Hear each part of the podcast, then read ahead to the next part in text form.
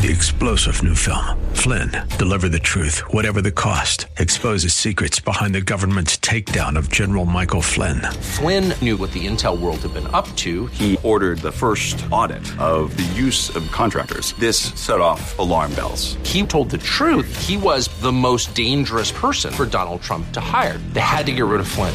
Flynn, deliver the truth, whatever the cost. Available now. Watch it today. Go to salemnow.com. Salemnow.com. I know what you're trying to say, baby. You're trying to say, oh yeah, it's business time.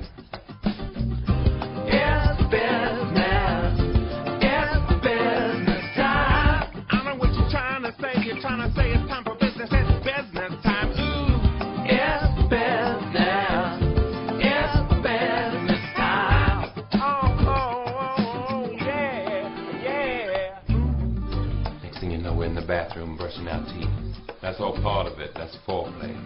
Foreplay is very important in love. Then you go. side I'm Rob Black, talking side. money, investing, stocks, and more. Joining me now, Dr. Jeff Rosen, Briefing.com, Chief Market, Econ, or not market, Chief Economist. Uh, blending titles there on you. I was about to make you the Market Strategist Economist. Uh, how you doing, Mr. Rosen? Oh, pretty good. Of yourself? I'm doing well. Um, U.S. first quarter slowdown less severe than estimated. The economic slowdown earlier this year was less severe than previously estimated. Do you look back at revisions of GDP and put weight on them?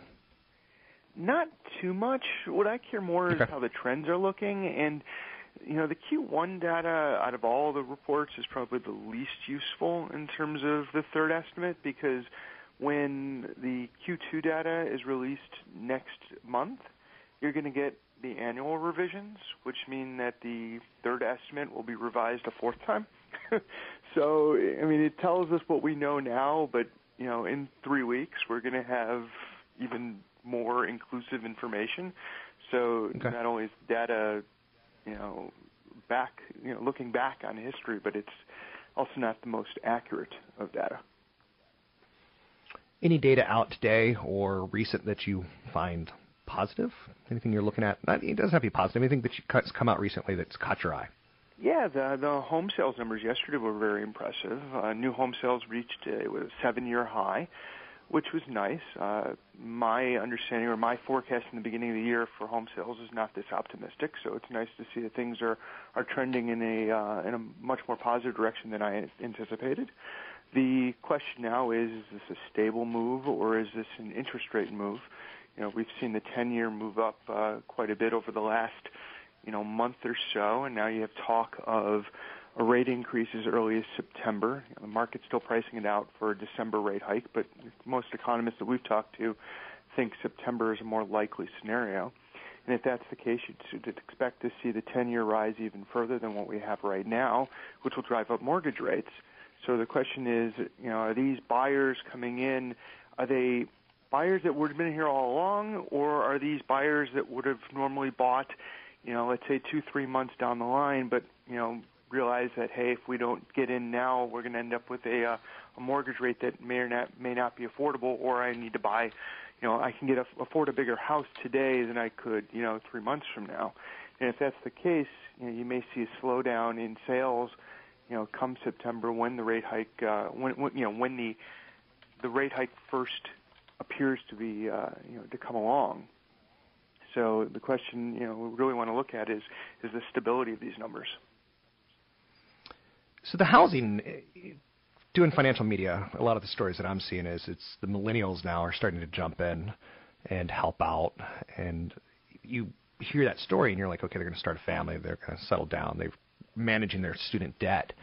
Um, do you think the millennials are helping the economy at this point in time? Are they becoming because the stories in the last year have t- turned from they're lazy, no good, self-righteous brats to now they're starting to save in their 401k. Now they're starting to buy homes. Are the millennials starting to become a factor? Do you think? You know, I think every new quote generation starts off as you know a brat to the older generation. Okay. You know, you would assume the same thing about Generation X and, and everything else. You know, it, it's the conservative ide- ideology that you get when you get older that uh, you know in the the rose-colored glasses of looking at your own youth, thinking that you did more than than what you were uh, you know what the current generation's doing. Realistically, things are, are doing relatively the same. The question is, you know, are the the spending habits of what they're buying is that going to be the same? You know, are they buying the same type of goods that you know my parents bought or you know that my children will be buying? And it's that frustration because it's they're not buying the same thing. You know, they're spending more money on on items that you know weren't around. You know, apps and, and music that you know the way the systems are doing today just isn't the same. So if you're an old school or you know an, a large company that's been in the past, you know, you, people aren't buying your, your stuff anymore because you're not selling something that they want to buy. So that's the frustration. The frustration isn't necessarily that they're not buying things; it's that they're not buying what people expected them to buy. Ford just came out and said, you know, we've been studying what consumers want for last months, and one of the things they're going to try is a pilot program where I can buy a car and to offset my cost, I can rent it to you on the weekends. And it's very millennial. Now, I'm not a millennial. I'm not going that direction. But yeah, I would love a $600 BMW month payment if I can get you to cover 200 to $400 of it. Um, I like the idea. Does that factor into you as an economist that like car sales aren't going to be traditional old car sales going forward if ideas like Ford, what they're pushing forward, actually go into place? I mean, the idea is, would that person be buying a car in the first place? You know, if they if if they were not buy a car because let's say they live in the city and they have the available mass transit, so they're not really needing a car, but for the right opportune price, they're willing to pay for it. So in that case, there is no loss. You know, the, the fact is that the $200 that they'd be spending on mass transit, they're spending on, you know, the weekend usage of your car.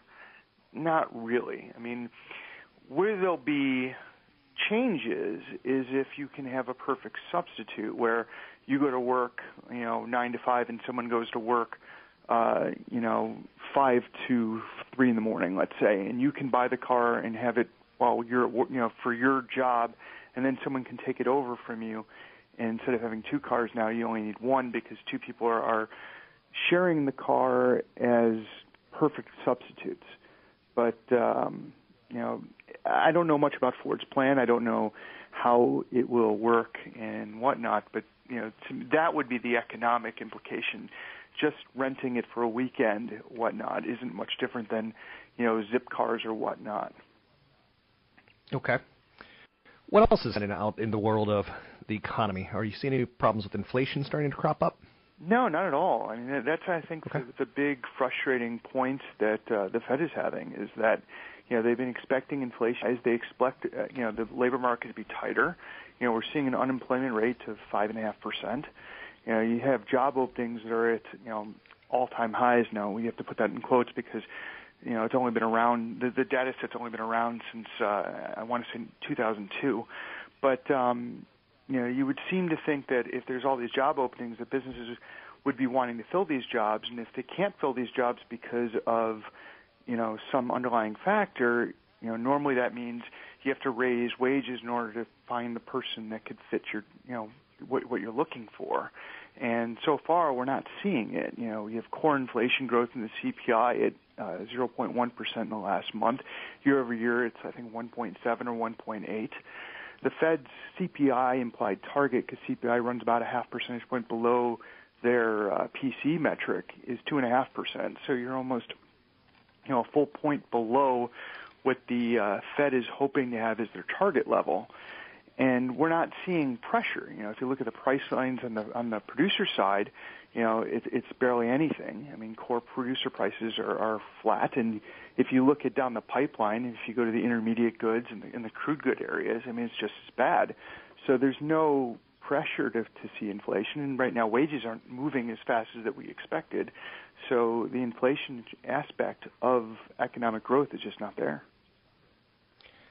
When we look back with the Federal Reserve and the last six or seven years, will we look at them and say they created a stock market bubble, a housing bubble, or did they get us through a tough economic time where we were patient and we created enough jobs that supported the stock market as well as the real estate market? You know, I think the Fed has done everything that it can do. And what it Okay. can do is not much once you're up against the zero bound. You know, realistically, quantitative easing was never going to be the, you know, magic bullet to get everything back together. And when you get down to this point, you know, and the IMF has shown this through research, you know, the, what you need is a fiscal stimulus plan. And we didn't get it. You know, we got the opposite. We got austerity. And the problem with that is that, you know, with a multiplier that's above one, meaning that when you every dollar that you add adds more than one dollar to uh, economic growth, and that happens when you're at the zero bound. And this is what the IMF has found. You know, that's the way of, of producing economic gains. That's the way of getting out of a recession when the monetary policy has no practical impact. And we didn't get that. So the Fed did all it can, and I think that if anybody's going to look back in history, you know, 50 years from now, I think they're going to blame the government for not providing the spark that needed to be provided. Anything else that you're working on? I'm speaking with Dr. Jeff Rosen, Chief Economist, Briefing.com. Fantastic insights. Um, I start my day with the page one, but I do get to your your um, articles as well. Anything that you're working on that you can maybe leak a little bit right now? Yeah, I mean, just looking at uh, consumption trends, trying to see what's going on. And what I really want to know is, you know, what I alluded to in the beginning of, of our talk. Uh, you know, how does a change in interest rate? What what sectors is that going to impact in terms of consumption? We know that it's going to pull spending forward if, when people realize that, you know, it's going to cost more in the future.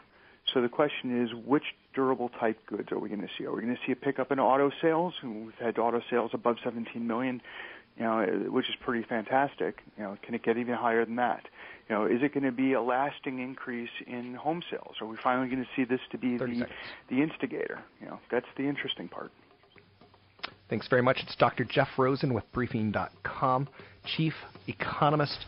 His articles are so easy to digest, and if you fear economists, you shouldn't, because you kind of need to have that feel of how the economy is going if you're going to be involved in your 401k with confidence, or if you're going to invest for the long term. I'm Rob Black, talking all things financial. Find me online at robblack.com. Find him online at Briefing.com.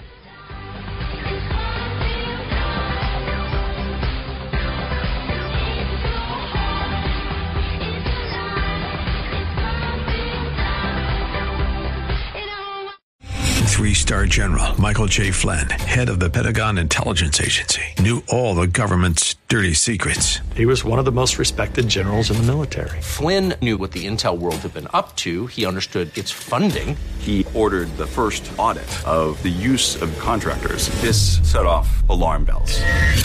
The explosive new documentary, Flynn, Deliver the Truth, Whatever the Cost, and covers the facts behind this scandal. Flynn told the truth. He was the most dangerous person for Donald Trump to hire. I find out the worst enemy that I'm going to face in my life is right here in America. They took my assessment and they wanted me to change it. And I was like, I'm not changing it. They had to get rid of Flynn. With in depth interviews, archival footage, and never before seen personal records of the man behind the headlines. I just felt like I was drowning. Flynn, Deliver the Truth, Whatever the Cost. Available now. Watch it today. Go to salemnow.com. Salemnow.com.